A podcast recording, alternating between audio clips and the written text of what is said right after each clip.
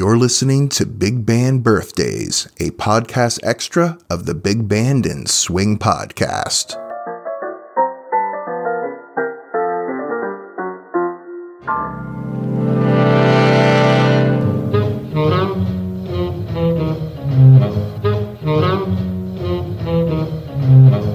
Well, greetings, Hepcats. Welcome to another Big Band Birthdays. I'm your host, Ronaldo. Today is February 17th, and this date marks the birthday of trumpeter and bandleader Charlie Spivak. Charlie was born February 17th of 1905 or 1907, depending on who you ask. Some put his birthplace in the Ukraine, while others place it in New Haven, Connecticut. So, moving past the debate about Charlie's youth, there has never been debates on his talent as a trumpet player. He played with Paul Specht's band the later half of the 1920s, but really made his name as a musician in the 30s, spending time in the bands of Ben Pollack, the Dorsey Brothers, and Ray Noble. He also did a lot of work as a studio musician for names like Glenn Miller, Raymond Scott, Bob Crosby, and many other major names.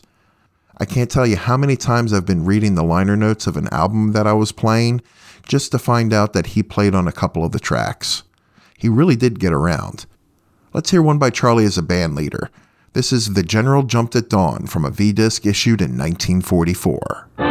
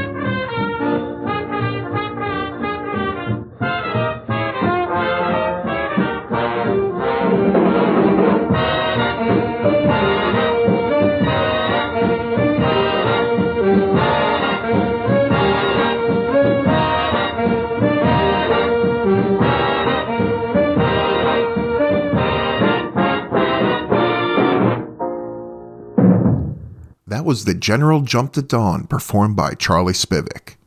So in 1939, Charlie finally decided to lead his own band. He was encouraged by Glenn Miller to do so, and Glenn helped back the band financially.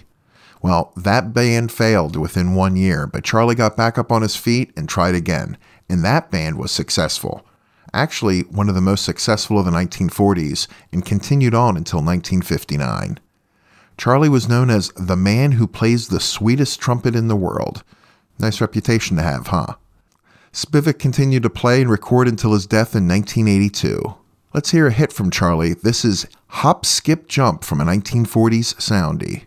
Happy birthday, Charlie.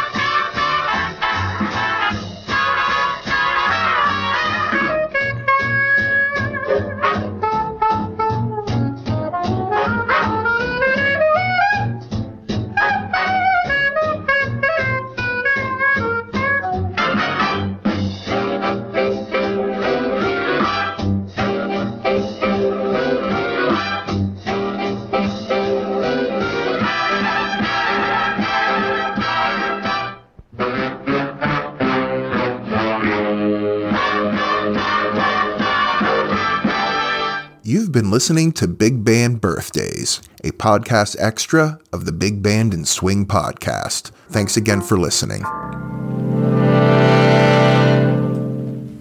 That's all there is.